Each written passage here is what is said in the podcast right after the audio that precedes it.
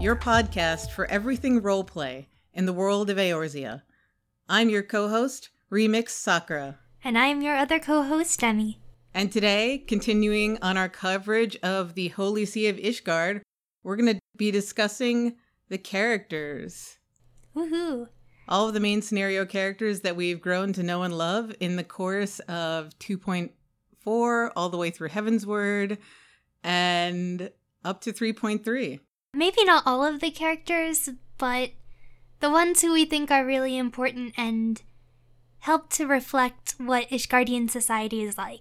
Yeah. Also, the ones that we could fit into uh, an approximately 60 minute episode. That's true. We've been trying to shoot for around 40 minutes, but let's face it, we have too many notes and too many things to say. yeah, every single time. Every single time. yep. So, you're going to have to forgive us in advance for the troubles we're guaranteed to get into with regards to pronunciation. Because not only do some Elezen names present a challenge, there's actually inconsistency in pronunciations between the English voice acting and the Japanese voice acting, or the English voice acting and the English voice acting. Or the English voice acting, and in one case, how both of us thought it should be said, where our, Yeah. our opinions differed. and then we looked it up. We looked up how it was with the English voice acting, and it turned out that it matched neither of our opinions. You're both wrong. Or it's wrong. Maybe everybody's wrong. Who knows? yeah, yeah. Another disclaimer we want everybody to know before we begin because patch 3.4 just rolled out about two weeks ago. And we will be discussing spoilers from that patch. So here is your spoiler warning. If you do not want to hear anything about the recent patch content, this is probably not the episode for you. No, it is the episode for you, but go finish the story and then come back. Yeah, maybe at a later date then. Yeah, for sure. All right. So, when we think about Ishgard, one of the main characters we're always going to think of is Imeric slash Emeric slash Americ. That guy? That guy. You know, that guy with the blue and, and, the, and the hair that's like perfect and wavy. He's super pretty and all the ladies love him. Yeah, he does have quite the female following. yeah. So Imeric, Lord Commander of the Temple Knights. Eventually, he is the one who represents Ishgard in the Eorzean Alliance, and Mhm. he's after Haurchefant is the second Ishgardian character we meet. That's true. And actually, like Horshavan, Emmerich is also a bastard child of essentially a noble, his father being the Archbishop Yeah, of the Holy See. Yeah. Despite this, Imeric basically grows up as if he were as poor as anybody else. Being a noble bastard didn't seem to have helped him a lot, and he had a very humbling childhood that we don't know a whole not, lot about. Um, we can assume that perhaps he was raised by his mother. In patch 3.3, he actually gets a surname. Um, his name is Imeric de Borel, but we don't know if this is his mother's surname or his father's surname or something else entirely. And that's kind of interesting because we know that our other noble bastard friend, Haurchefant, his surname is Greystone. And that doesn't sound like a family name. That sounds like more of a noble bastard placeholder, kind of like the system that they have in A Song of Ice and Fire, Game of Thrones with other noble bastards. You basically get a name that relates to the area in which you were born. So it's kind of interesting that they don't have the same surname or they have essentially like one has a family name and one doesn't. So I'm not actually sure what the deal is with that. It's not like, you know, bastards don't pop up in Ishgard all the time, you know, no matter how they get swept under the rug. So definitely, I would love to know more about his childhood and like whose name is this. But he, you know, he's aware that the Archbishop is his father, but I always found it kind of interesting that, that he would actually refer to him as such. He would refer to the Archbishop as his father when I was like, I don't know, man. He's really more of like a sperm donor. I wouldn't even like you know honor the guy with such a name as as father but maybe that's just that's how he how he thought of it Maybe he wasn't really supportive at all. And unfortunately, with Ishgardian society, and this was mentioned last episode, there tends to be a general culture of being looked down upon just because you are a bastard. And so it's it's tough. It's a a bit of a tough life. And yeah, regardless of how his childhood went and his relationship with his father, it's kind of neat that he ended up bringing himself up from nothing, from being known as, yes, he is this bastard child, to now being known as, well, maybe he is, but he's also in charge of the Temple Knights. Yeah. So he was able to actually bring himself into the position of Lord Commander just by starting out as a regular soldier. We don't know too much about this time either, but one of the Tales from the Dragon Song War stories tells us a little bit about how he met another Temple Knight friend, Estinian, who becomes a lifelong friend. So, as far as we know, he just grew up as an average soldier and was able to kind of get where he got on merits, on accomplishing great things, on good service. And that, that speaks a lot because Ishgard is not really known as a meritocracy. Definitely not. It's all about that family lineage and if you happen to be born in the wrong place, in the wrong family, you're you're stuck at the bottom. And it's very very tough as as we've seen with people like Emeric. It's not very common for you to be able to work your way up to the top. But the fact that he did work his way up to the top might be an inspiration, especially nowadays that Ishgardian society is in the process of being reshaped. Mm-hmm. That now it's possible to make a name for yourself, even if you were born in a low place or a low family. Mm-hmm. If you were poor, if you were born in the Brume. I wonder if they'll even change their view on outsiders, on foreigners. But one thing at a time, right? I guess so. yeah.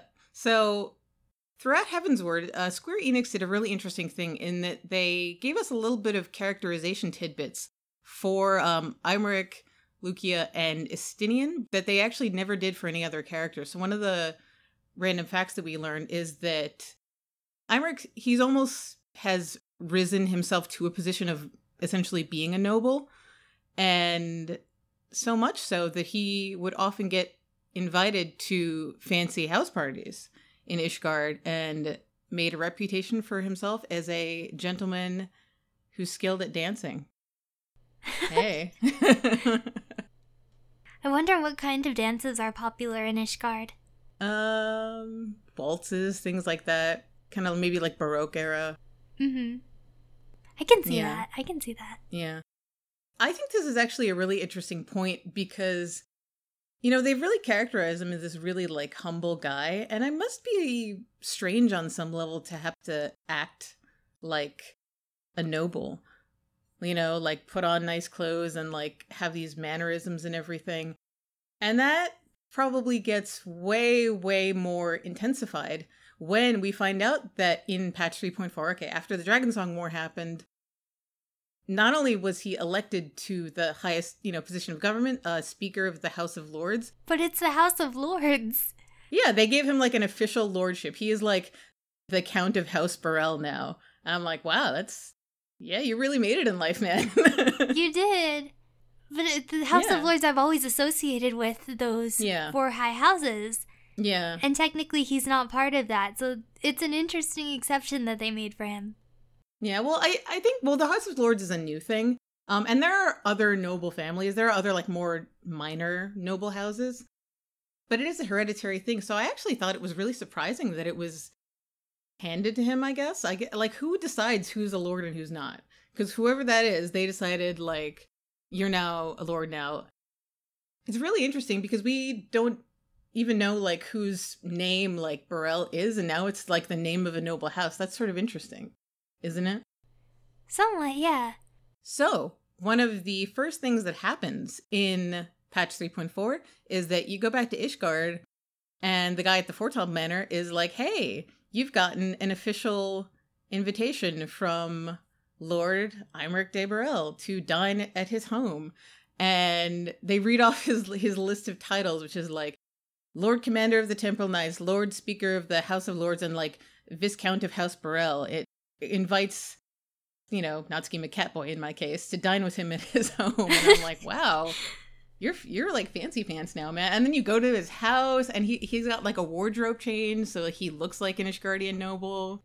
I'm like, this is really different.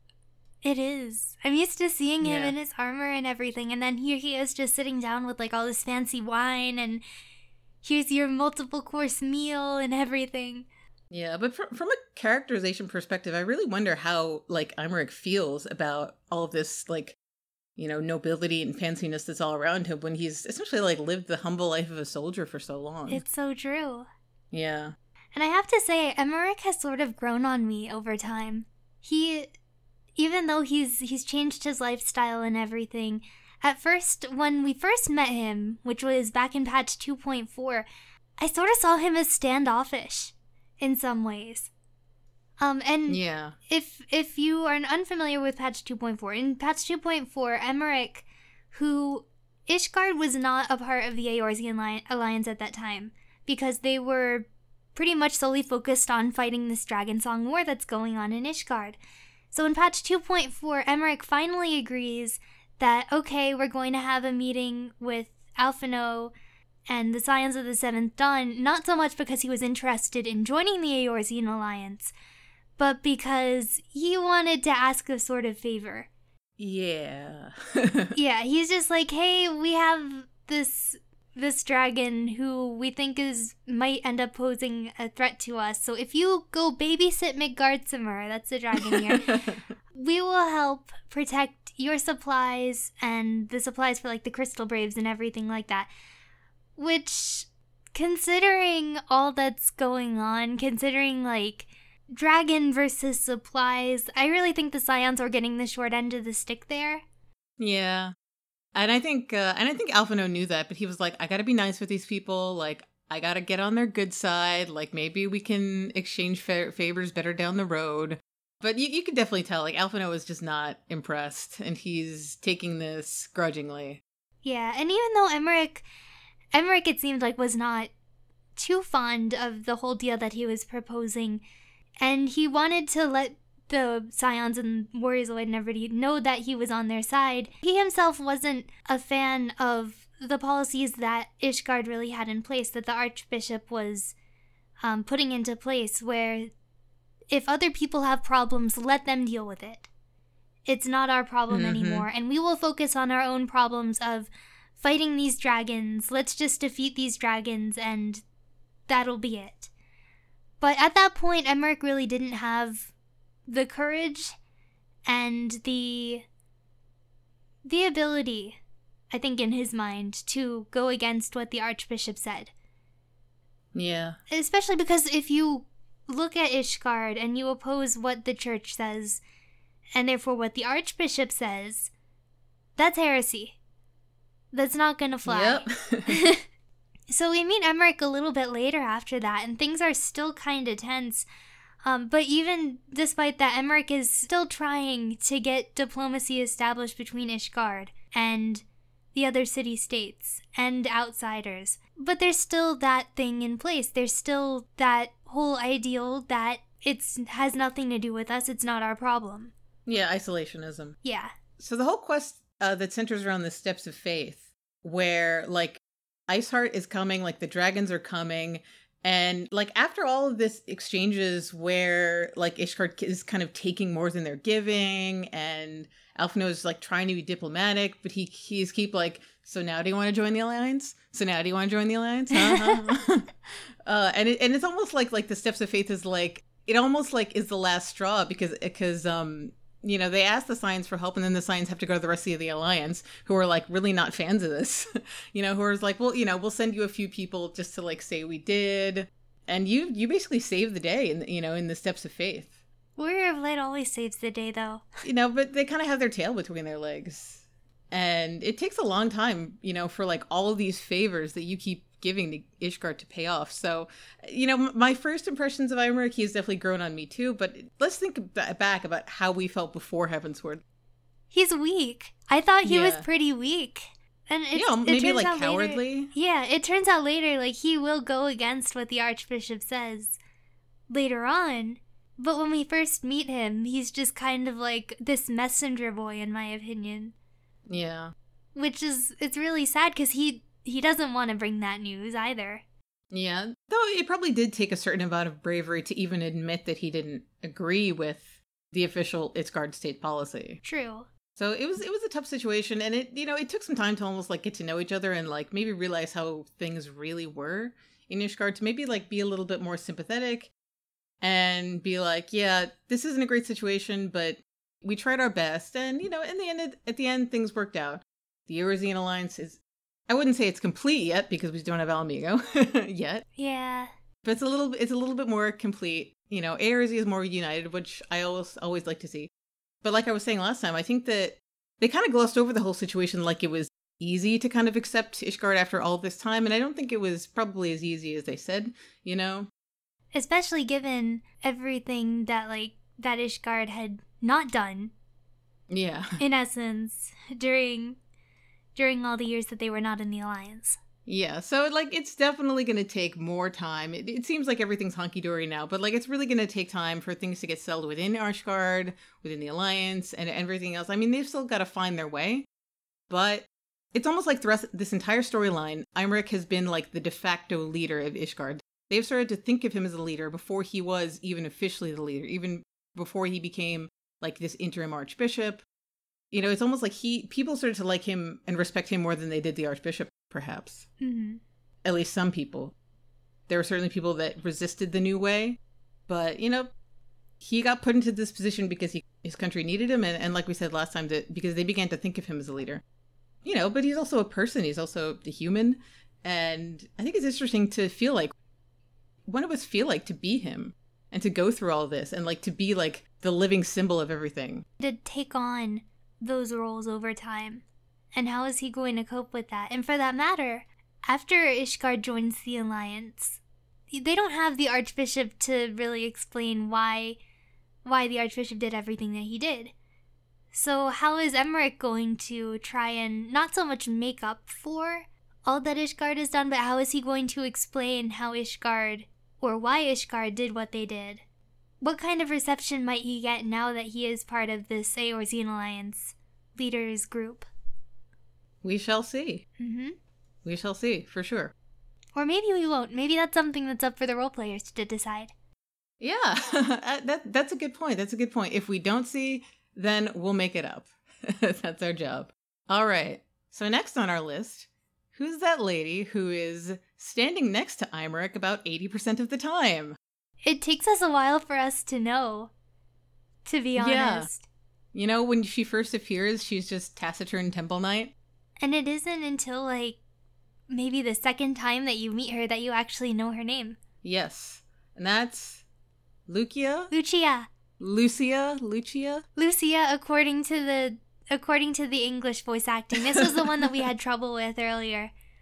Yeah. So we apologize everybody for in- inconsistencies, but uh, we blame Squeenix. We do. okay.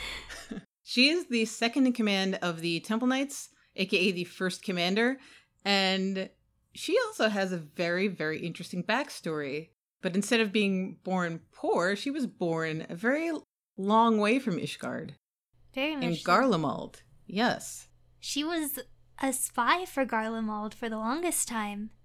Yeah. Until she came to Ishgard. Yeah.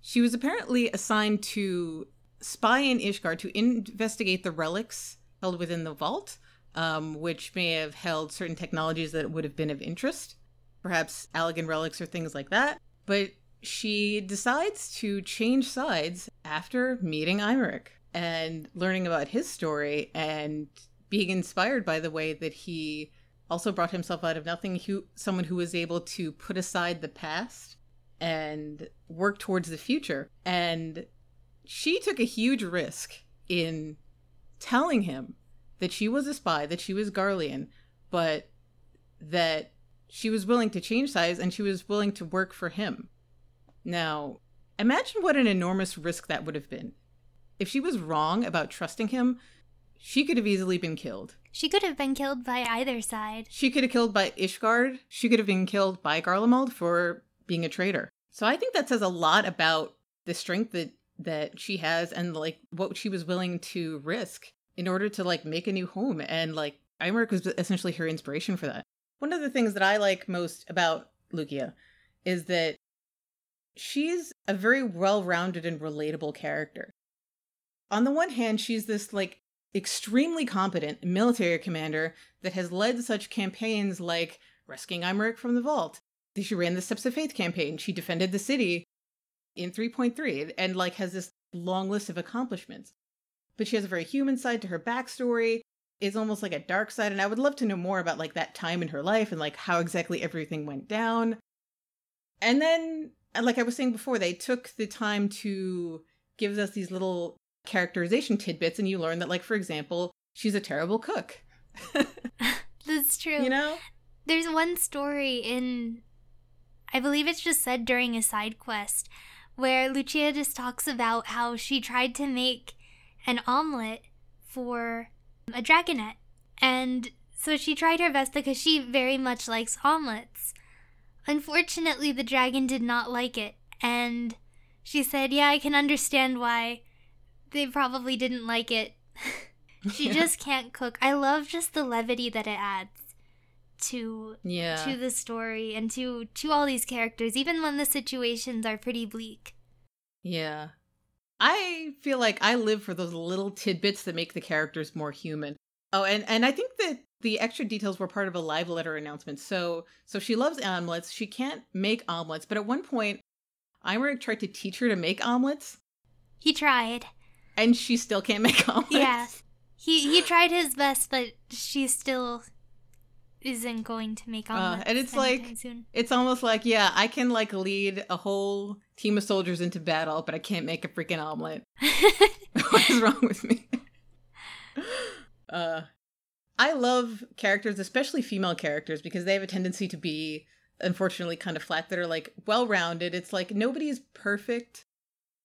I love to see like badass strong females, but I don't think that they should be flat. You know, no one should just be just a badass. You know, someone everyone has flaws like humanities, quirks. And actually one of the other things that deeply humanizes Lucia is that it has been like officially confirmed in a live letter that she has a crush on Imeric, like a serious crush. Ooh.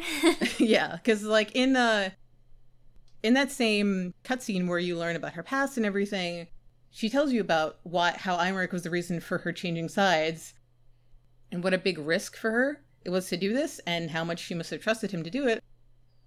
And there's there's this great line.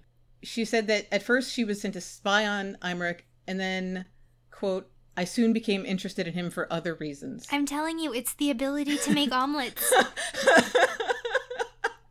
He made her an omelet and she just couldn't say no. oh yeah, head headcanon accepted. uh, but it's like, yeah, it's cute as well. But I, I also think that, you know, things like having feelings for someone else, like, is another way to humanize a character. It's almost like they don't make her too masculine or too feminine in different ways. Like, she's more of a complete human because she can be a badass and like have a crush on someone. She's not like someone who's like presented as like overly feminine and delicate or anything like that. And at the same time, the way that she goes about like acting on those feelings, it's not as though she's fawning over everything he does and being like, "Oh, Emmerich, you're so great." She it, Yeah, she- it's she just this duty. quiet She does her job. respect. You know? Yeah. And that's really nice to see. It's not like you're traditionally it's not your traditional female like damsel in distress kind of thing either. But just kind of all right. So I like this person and you know, I'll I'll treat him as a person. I'm not going to go Yeah. and overly idealize him or anything like that. Yeah, she she does her duty, she does her job. She knows that Ishgard needs her and needs every other temple knight, and that's the most important thing. But there's also some side quests that give us another just like adorable little detail. Um, so there's some leave quests that if you actually read the leave quest text, which is a thing you should do, there's a gathering order for birch syrup because Lucia has noticed that the only way that Imeric will ever indulge himself is by putting this sweet flavored syrup in his tea. So she asks you, the adventurers, to gather some for him so that he will have this little tiny thing that makes him happy. Oh, that's nice. you know, and, and that she buys for him. And I'm like, that is that is so that is so great on many different levels because it's it. I just love things that humanize characters that just give us these little details of their lives because they just become so much more relatable. Another really interesting detail about Lucia that you learn when she does her big reveal, she is the sister of Livia back from 2.0. Oh man, remember her? yeah. Yeah, the Garlean Tribunus. And actually, Cid, who's uh, flying the airship at the time, says something like, Oh, when I first saw you, I almost called you Livia. So even though we, d- we don't actually get to see Livia's face, they must have looked really alike.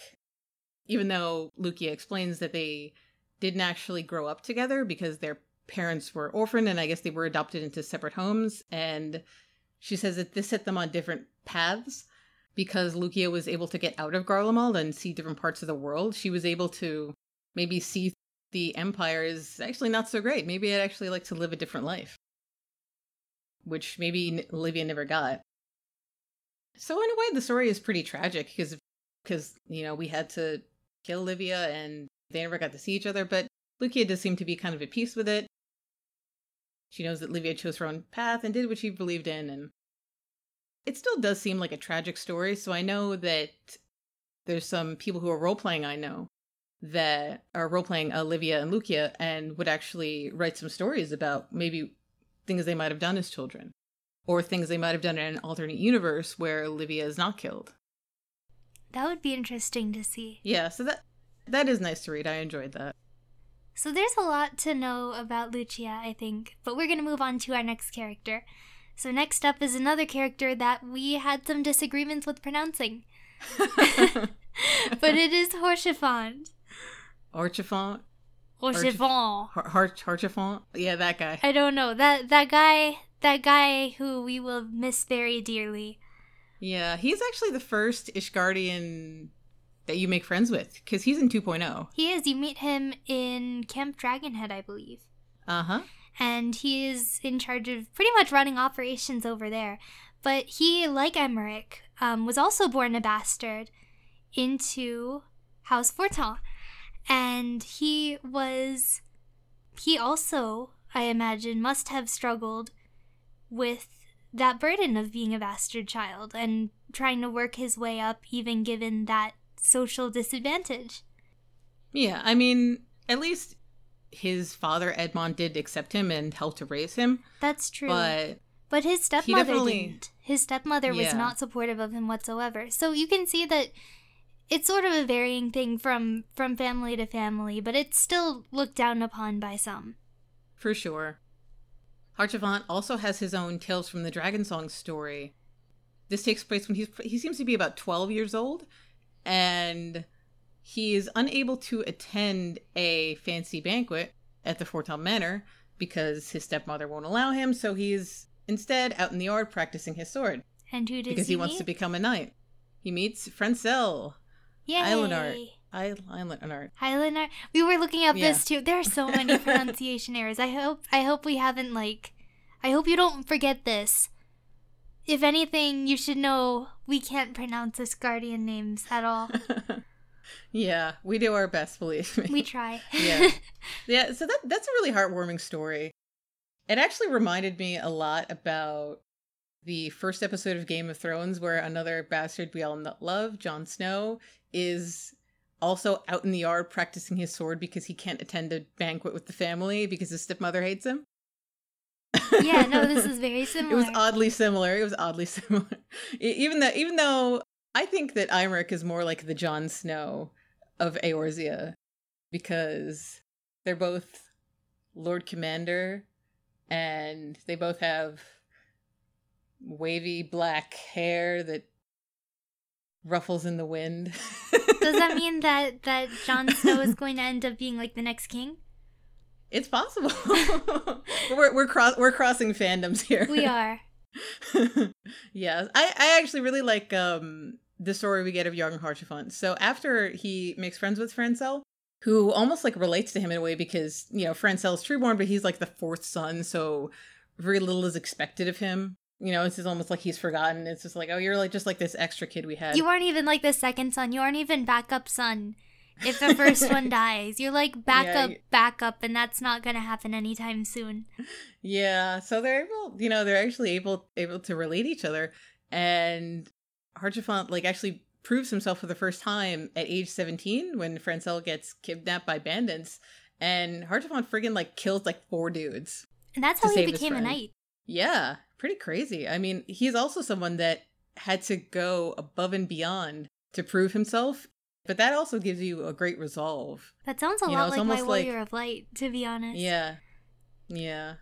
Like these bad circumstances can sometimes shape your character, hmm you know, when you don't have it easy. As we were saying before, um, his official surname is Haurchefant Greystone, which at first everyone thought it was probably like Haurchefant Fortemps, like our role player friend in in the Sultansworn. She was like, "Damn it, I got to change my name now." Yeah.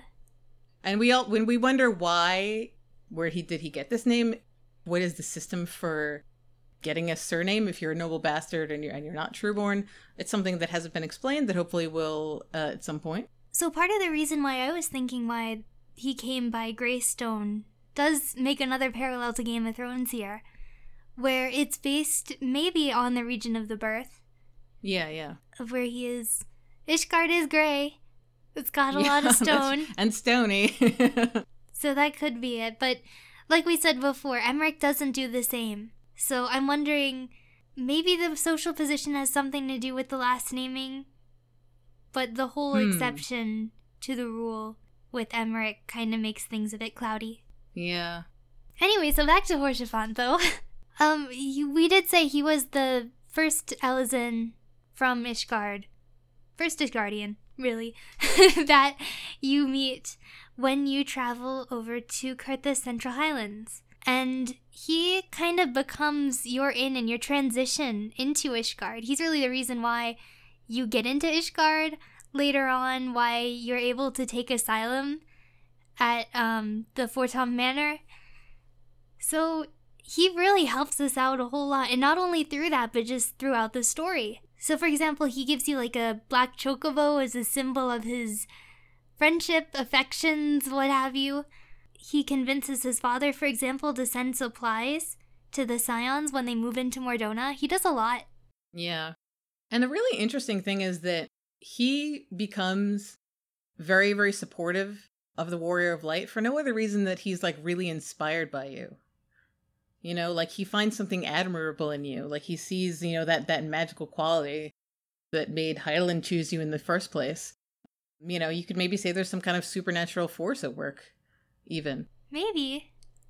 I actually replayed the Coerthas bit of 2.0 recently with one of my alts, and I made a point of reading the quest text and PC text, every side text that I could, and it's noted from the beginning that um, Haurchefant has a fondness for adventurers. Fondness, quote unquote, on whatever level you want to take that. And you, the Warrior of Light, are like the adventurer of adventurers, right? So why wouldn't he think there was something special about you? He's he's a fanboy Yeah. in some ways. That's that's a good.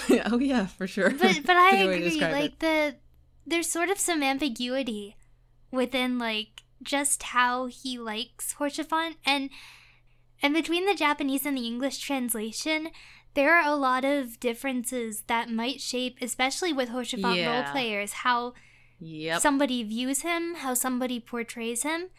And, and so how um someone views the relationship between him and the Warrior of Light. Yeah. So on Tumblr there is a there is an individual who translates the Japanese text into English. And so I am looking like at this directly translates. Yeah, directly translates and this person's username on there is Haillenarte. Haillenarte, however you pronounce it. it's one of the high houses. Yeah. It starts with an H.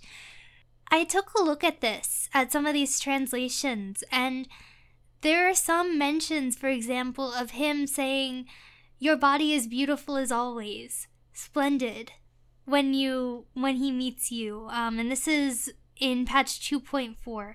Or, for example, there's another line in here, and this is a very interesting thing. So there were some supplies that got lost um, when some heretics stole the supplies. And the Warrior of Light asks what sort of supplies were lost, and Haurchefant says, Well, they were commonplace goods from House Fortemps. Clothes suited for hot weather in which adventurers might do heavy lifting while still showing off their bulging muscles. How regrettable that it was lost. Oh man. Uh, commonplace things, mind you, in in Ishgard for hot weather. I very much believe you, Haurchefant. And you don't get that in the English text, unfortunately, or fortunately, depending on how you see it. But you don't get that same direct translation. And so yeah. you get more of a sense of this friendship, admiration in the English translation. Whereas with the Japanese, it's like, yes, he still admires you, but he might admire you in another way as well. Yeah. So one of the lore team actually commented on this difference once fans had actually noticed that the Japanese dialogue is, you know, you know, a little bit more on the on the romantic attraction side. They basically chalked it up to what they believed was a cultural difference. They believed that in Japanese his dialogue, which is you know, kind of borders on sexual, would not be seen as like offensive or pervy because of like different contexts it's hard to know really because you know I don't know what this cultural context are not being Japanese, but they felt that if they translated this directly into English, people would find it pervy or offensive, and they decided to change it. And I just don't know how I feel about that because everybody found out anyway. You know, it's not like you can hide these things, it's the internet. You know, they felt like that they could hide the fact that Haurchefant pervs on you, and like people, a lot of people decided to go with it. A lot of people are like, "Hey, I think I ship Haurchefant and the Warrior of Light. And of course, everyone's Warrior of Light is different. It's essentially always an original character of your making. So it is very, very subjective. So you could choose either interpretation that you want. It, it's just up to you. Yeah, and, but like once everybody found out about this, like that became a pretty popular uh pairing, I guess you could say. I know that on the fanfic site AO3, the most popular pairing that's written about, like by far, is Haurchefant and the Warrior of Light. Which is kind of funny because it's like everyone, like I said, everyone's Warrior of Light is different. So it's almost like every time someone writes, you know, him with like a different Warrior of Light, it's like a different pairing. Uh, but like that's the right that we have as fans and role players and people who have imaginations, right? Like it's all up to us. And I have to say, and this is sort of bordering on opinion, but there's a lot of attention that's focused on Haurchefant given the role that he plays in the story. And I think a lot of that was caused by the fact that he did die. And yeah. people paid attention to him. Initially, when I saw him, I thought, he's a nice character. He's not going to be all that important. But then once he died, things just kind of blew up. Yeah, he grew a lot in popularity after he died. And that's not to say that he wasn't deserving of the popularity. Sometimes maybe it takes an event like that to traumatize you to uh, make everybody realize actually like what a good guy he was, what a good friend to the Warrior of Light he's always been. Unfortunately, you know, it's so, not yeah. like uh yeah, made you just reflect on the on the story and everything he'd done and and see how important it was and and maybe change people's views. It definitely there was a marked difference in like how many people were were writing about him, role playing him that that I noticed for sure. He's still an important character to Ishgard, though, I think, because for all the support that he he plays to the Warrior of Light, and not only that, but if we didn't have him, you wouldn't really have Heaven's Ward in the first place. Yeah, I agree. Like he was the essential connection. Maybe he's not a big name. Maybe his name won't exactly go down in history books like Aymeric will, but he'll go down in the Warrior of Light's heart. Yeah, absolutely, absolutely. On the opposite side of the spectrum from this Haurchefant, who's very much like a jubilant, overly not overly optimistic, but openly optimistic character. We have Estinian. Yeah, he's he's not nearly as cheerful as he. Definitely not. Cheer up. Cheer up. Put on a smile, man. I know I know we can see you smile under that helmet. Yeah. Also for that matter, please take a shower. Please. oh man. Oh man. I I can't be the only one that thought to myself after like we kill Nidhogg the first time and he gets bathed in dragon blood so much that his armor turns red. Ugh. I was like, dude, did do you gonna wash that stuff? Yeah. Like we know that dragon's blood has like mystic powers. so I'm like but but he never took it off and I'm like, no wonder you got possessed later. I think uh, I think maybe all that dragon's blood had a little bit of an effect. Maybe. yeah. So Estinian is the Azure Dragoon, alongside possibly you if you do the Dragoon quests. The Dragoons are part of the Temple Knights, and he's also a longtime childhood friend of Aymeric. He is the star of his own Tales from the Dragonsong War story, where you see how he is as a young soldier, but also as a young child. How did he become the person he is? So, Nidhogg has been terrorizing Ishgard for, you know, pretty much millennia at this point. Um, but sometime maybe 20 or so years before the story starts, he goes on one of his rampages and burns to the ground the village where Estinian and his family live, killing all of his family. Estinian only survives because he was out in the countryside tending to some livestock. So this is an extremely traumatizing event. Even like reading about it in story form, it, it reminded me of the first episode of Attack on Titan. Oh, that's it rough. was pretty crazy. yeah, it it was definitely definitely rough, and it's funny because it's almost like Aymeric has a much more positive view. You know, maybe his life wasn't as tra- traumatizing, but you can see how Aymeric takes a, a more positive and optimistic view, and Estinian takes more of a pessimistic view and just becomes laser focused on I'm going to kill Nidhogg. Yeah, it's just dragons, dragons, dragons. Gonna kill Yeah, some that's what- dragons. That's what rules his life up until the events of of Heavensward. Yeah. That is all that he that he cares about, really. And now that Nidhogg is dead though, he he gave up that. He he isn't really going to focus so much on fighting dragons or anything, and I wonder what he's going to do now. Nidhogg's dead. What what is there left for you to do?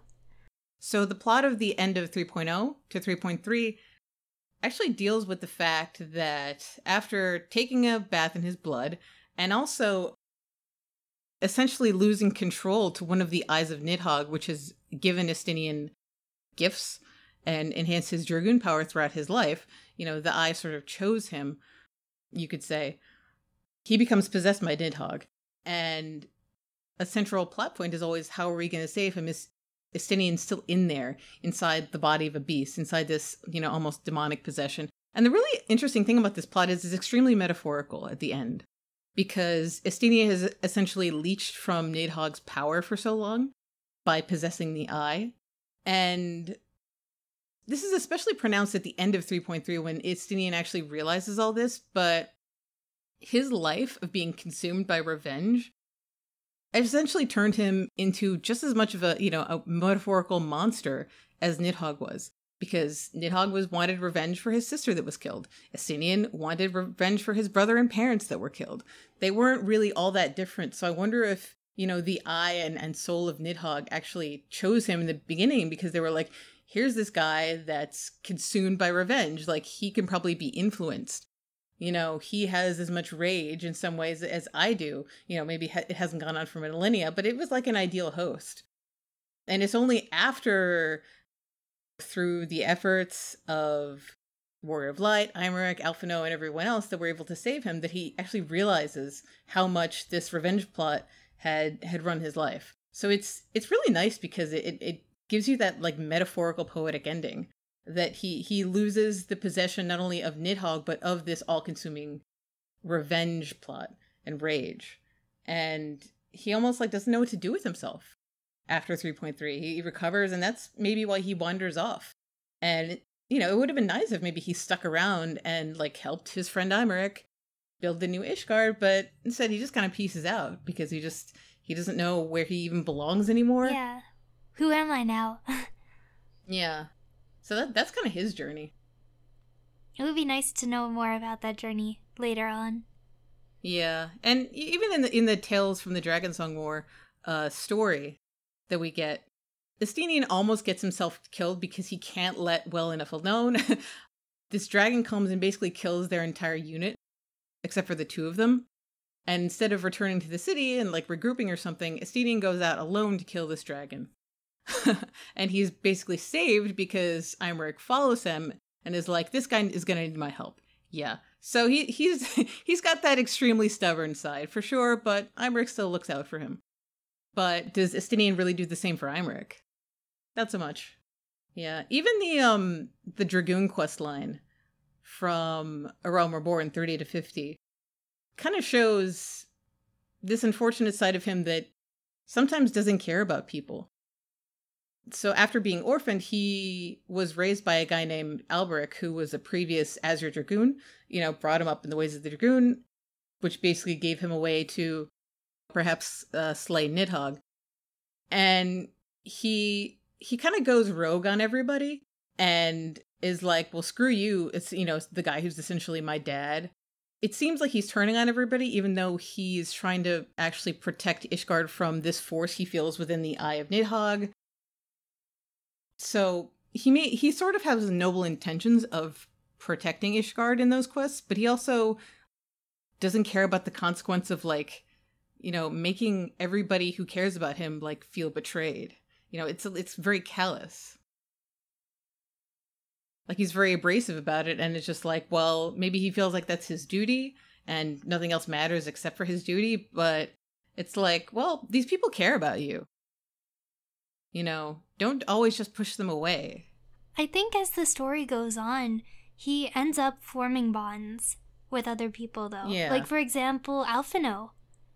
He Yep. and Alphinaud end up developing this sort of brotherly relationship, and Alphinaud was hell bent on just getting Estinian out of this possession of Nidhogg. He was always like, I know Estinian's in there, and when Estinian is finally freed from this, it's shown he does care about Alphinaud quite a lot. Even if the way that he speaks is a little bit abrasive, yes.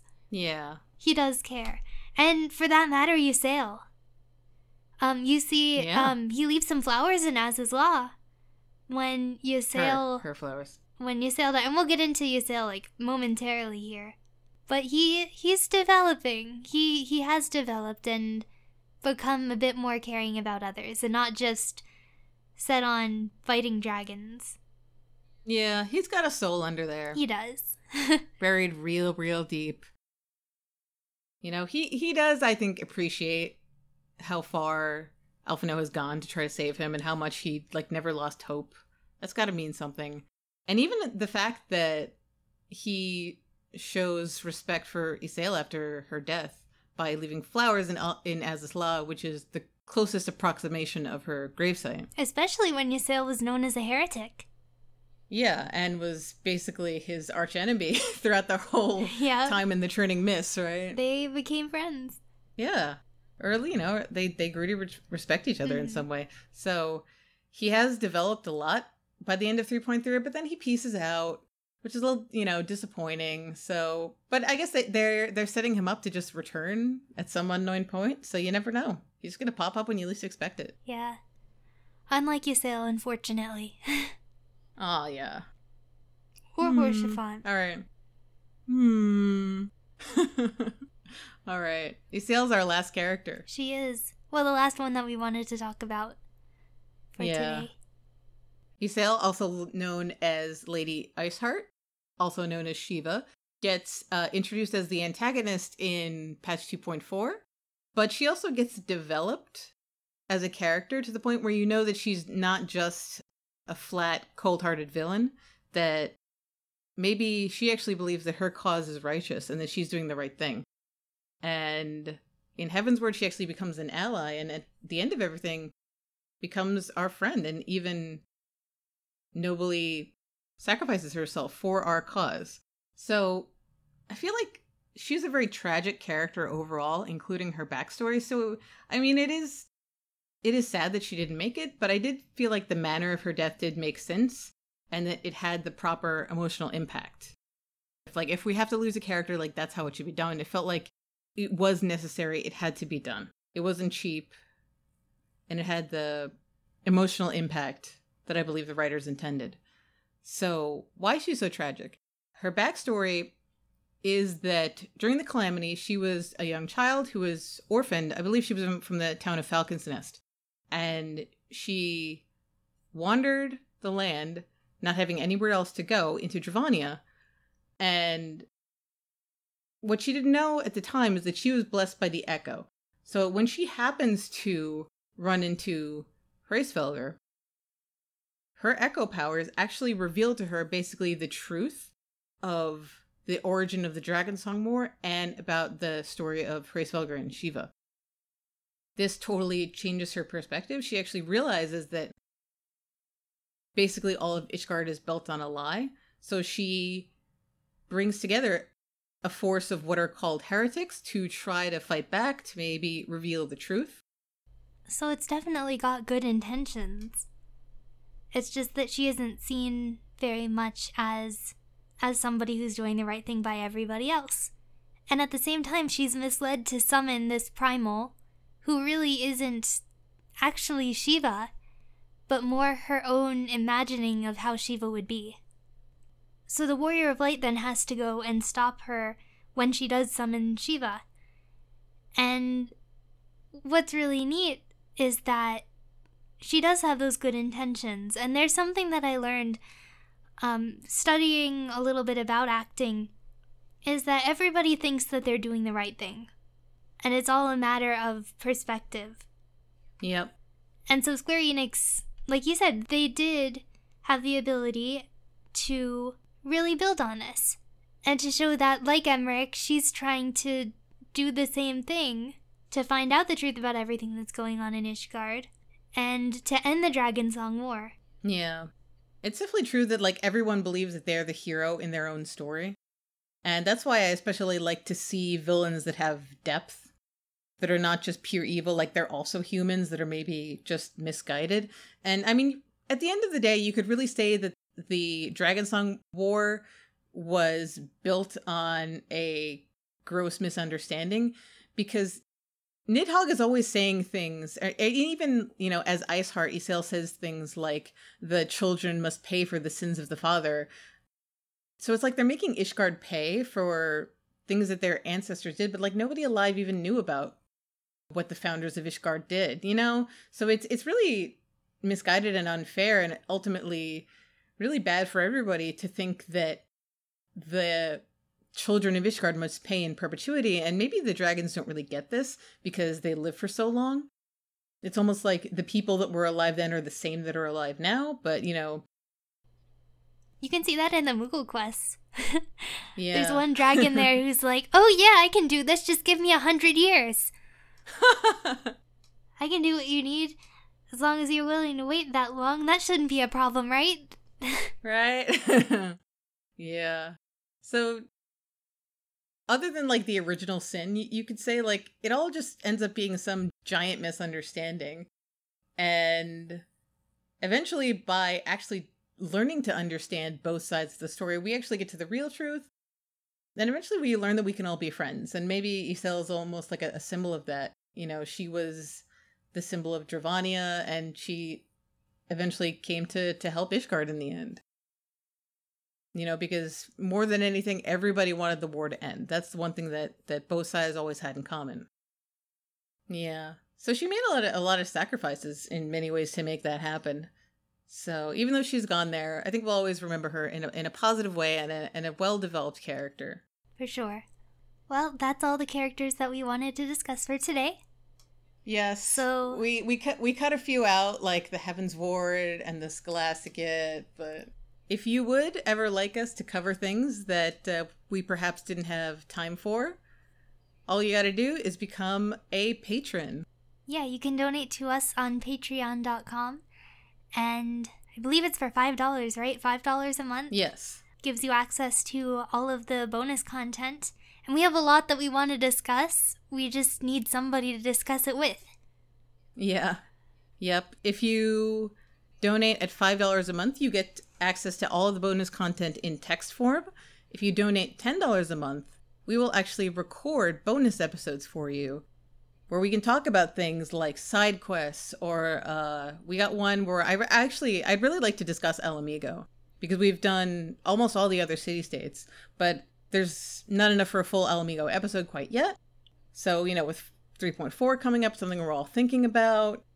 That might be neat. Yeah, there's lots of possibility. There's lots of possibilities. So if you like what we're saying and you really just can't get enough, consider making that donation. Yep, but we also are going to give a little bonus thing not so much related to roleplay, or at least the city states that we were talking about, But every episode, as we usually do, we do enjoy giving little stories about things that have been happening in game, in character, or out of character, just because we like playing Final Fantasy XIV oh so very much. We did. So- I can confirm. So recently, we had patch 3.4 come out. And so we just wanted to talk about what we did with all of that new content that came out. Right? Well, the first thing that I always do is the main scenario, always, because I really want to know what happens next. What do you think? as far as the Scions go, even though some people might have disagreed before, my favorite was always Urianger. Always. And he got a huge role in this patch that was huge on the character development. So I was very happy. And it was a real emotional roller coaster because when I realized that he was like the masked man that was helping the Warriors of Yeah. Darkness, I was so heartbroken. I was and Emmy knows because I messaged her. I was very, very confused, and I did think that he had betrayed the rest of the Scions. And then to know that he didn't, even though he was he had sacrificed a lot and like was walking in darkness for a while. It was it was really interesting to see it. Yeah, I mean, ever since I guess the end of Heavensward, you knew that something was up. You know, like he's talking to Elidibus, and then the next patch, it's like he's talking to Elidibus in the Great Gubal Library. Like you start to think, like, is he turning sides? Like it was very well foreshadowed to the point where I was like, uh, I was actually messaging Emily. I was like, I'm my heart is breaking. and then it was like, oh, and then like you know, an hour later, it's like, oh, never mind. He's he's still a good guy. Yeah. And then Alisaie. Alisaie Yeah, developed a whole lot during that. Yep. I, I don't want to give a whole lot about it, but I'm currently in a role play with um with an Alisaie role player, and we're just having a lot of fun with it with with the direction that they've taken Alisaie and how how her combat role might change slightly in the future. Yeah, she definitely got a lot of development. She struggled in the past with conflicting with her brother, living in the legacy of her grandfather, in wanting to do a lot for Eorzea, but looking for for a source of inspiration. So this was really, really nice to see. hmm You know that she's strong in in emotional fortitude and strong actually in combat skills. You know, actually the fact that she pulled a sword out of the out of the book Darn has it! got I was everyone trying to debating. not spoil that. Oh, well, we, we gave a warning at the beginning of the episode. That's right? true. We did. Yeah. Has everyone debating like if whatever job, quote unquote, that she is is going to be uh, introduced in 4.0? Is it going to be like a new job, like Red Mage or uh, Rune Fencer or something like that, like from a previous game? My character in character is now convinced that she's a tank. Scoot. Yeah, Scoot now thinks that she's a tank and is really excited about that. I don't think she's actually a tank.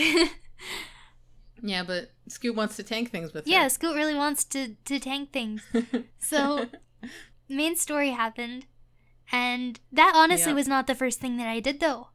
When I logged on, first thing I did was get an apartment. oh yeah. Those those came out and it seems like even the ones on the bigger servers, at least on Gilgamesh, they have not filled up until recently. And I'm talking maybe like a couple of days ago that things in like the goblet started to fill up. But apartments are kind of neat because we were talking about this earlier. It might be a good place for people to roleplay. For Yep. people to use that space and the lobbies for that matter. Even though I don't see a whole lot of Yeah. people in the lobbies right now, but it's a cool place where people can roleplay. Yeah, I've seen at least people in my building have left their rooms open and if you look at the little description, they actually will put something like use this room for roleplay or it's clear that the rooms are like thematic. Like in my building there was a room that was like a secret storage facility for a secret organization. There was one that was like a bar and fight club.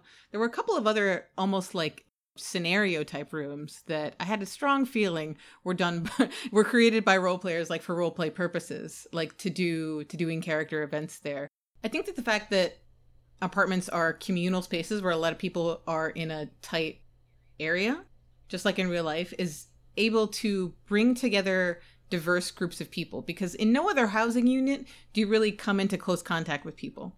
In your FC house, it's your FC mates and you know them already. It's your personal house, unless you really like want to talk to your neighbors, it's not a good way to meet people. But in apartments, it is. Like I've even seen people congregating outside my building that Emmy bought for me, by the way, in the I because I because I was I was away when it actually launched. Yeah, so I went and But I think it. I think there's there's some strong possibilities. I think you know for it to become a part of the roleplay community. Yeah, I think it's got a lot of good potential. And on smaller population servers, it's really nice because a lot of buildings haven't filled up. I got a room one in the Goblet on Lich, and when last I checked, that building only had three tenants, including myself. Wow. So there's a lot of space.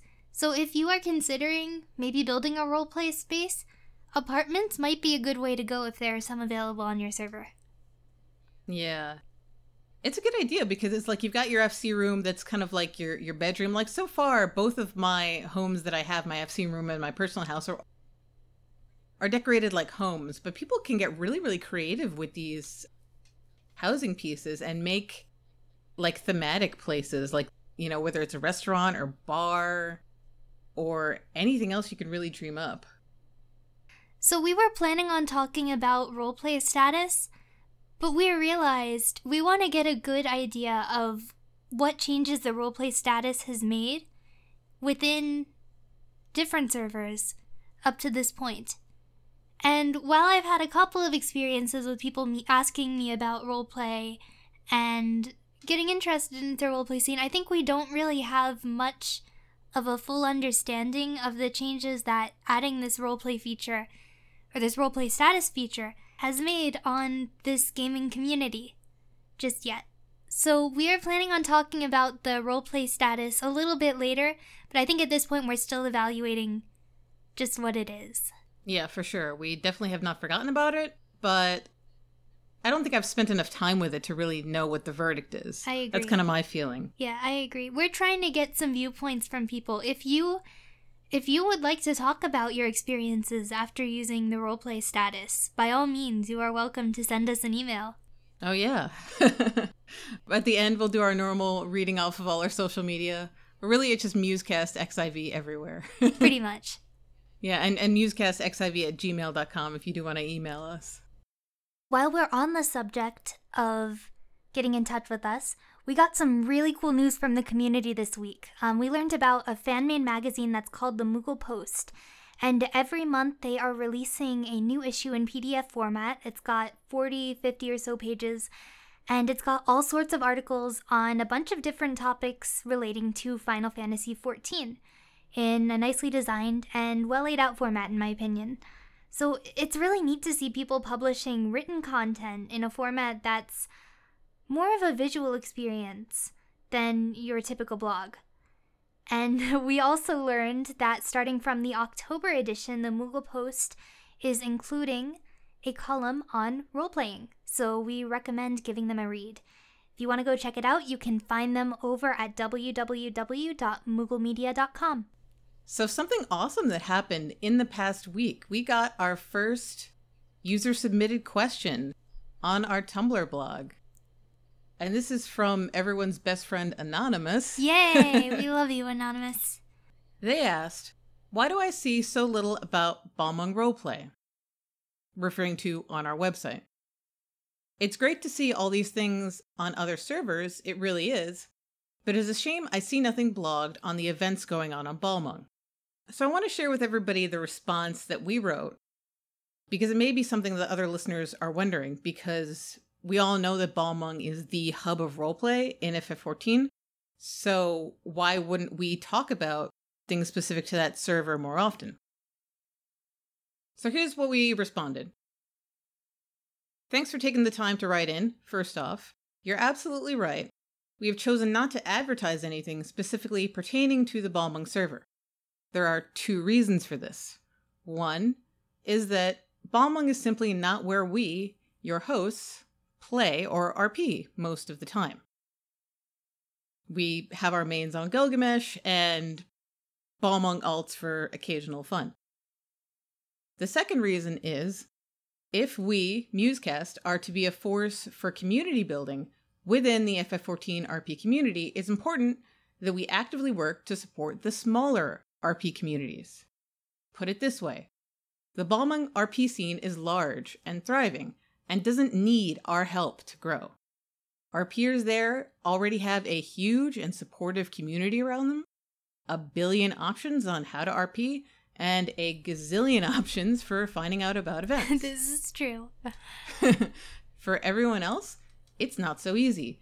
Even the RP scene on Gilgamesh, the second highest population server, is a fraction of a fraction of what it is on Balmung. This is verified by my personal experience. Think of how much exponentially harder it is for servers far smaller than that. It's those small and often overlooked RP communities where a helping hand is most needed.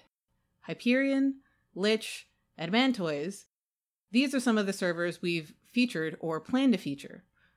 We also want to discourage the unfortunate line of thinking that in game RP can only be done if you're on Balmung. Such a high pop server has no need of more people flooding to it just because they want to get into RP. Not only that, but many players simply don't want to live on such a high pop server. And like the smaller server feel. What we would much rather see is less focus on Balmung overall and more RPers starting and growing communities where they already are. This not only creates greater diversity in the FF14 RP scene, but makes RP feel accessible to anyone and everyone. So that's our official position. Yeah, we don't really feel that Balmung is by any means a bad server. We just think that it's getting a whole lot of attention as it is. If you go on Tumblr, for example, you'll see lots and lots of posts about Balmung events whereas you don't see those events quite as widely circulated if they go on on other servers. And roleplay is something that is possible pretty much on whatever server you happen to be on. And so, while some people may want to transfer to Balmung for the community that is established there, that is wonderful. If you would like to transfer to Balmung, by all means, please do. But we would like to give some of the smaller servers a bit of a chance to let other people know hey, we're here. Absolutely, absolutely, I agree. And really, all you need to do RP in game is you, a friend, and imagination. It can start with just that. So, at the same time, we want to hear about the different experiences people have, whether you're on a small server, whether you're on a big server. Maybe what's the difference? We're always open to hearing from you, our listeners. And again, you can contact us on our website, musecastxiv.com. Submit a question there or send us a message on our Twitter, MusecastXIV, or our Facebook, MusecastXIV. yeah. And you can listen to us while we're on the subject on iTunes Yeah. or Stitcher or Google Play. And if you like what you hear, you can support us on both Patreon or on PayPal if you don't want to give to us every month. It's just kind of like buying us a drink. Um, so yeah, we we are very very thankful of of your support, and even if you're just tuning in and listening, we are glad you're here. yes. We are very glad that you are here. Yes. Thank you for everybody. And also, I have to say, if you want to buy us a real drink and you're at FanFest, feel free to do that. Yeah, we'll be at FanFest. Um, actually, our next Yeah. episode, which you'll hear in the outro later on, but we are planning on having a very special episode of Musecast 14 where we will be interviewing some people. hmm And so we'll be there. Yes, we will be interviewing not only players just like you who we happen to encounter. Look for the people in the roleplay as my true endgame t-shirts and bags. But we've also got some big names in the community that have generally offered to sit down with us and talk with us. And we can't say who just yet, but you definitely know who they are. I really, I so want to tell them. I really do. Oh, soon. Soon enough. Soon. Yeah, we will post on Twitter as soon as they're confirmed. So shortly after FanFest, you will know. We're super duper hyped about that.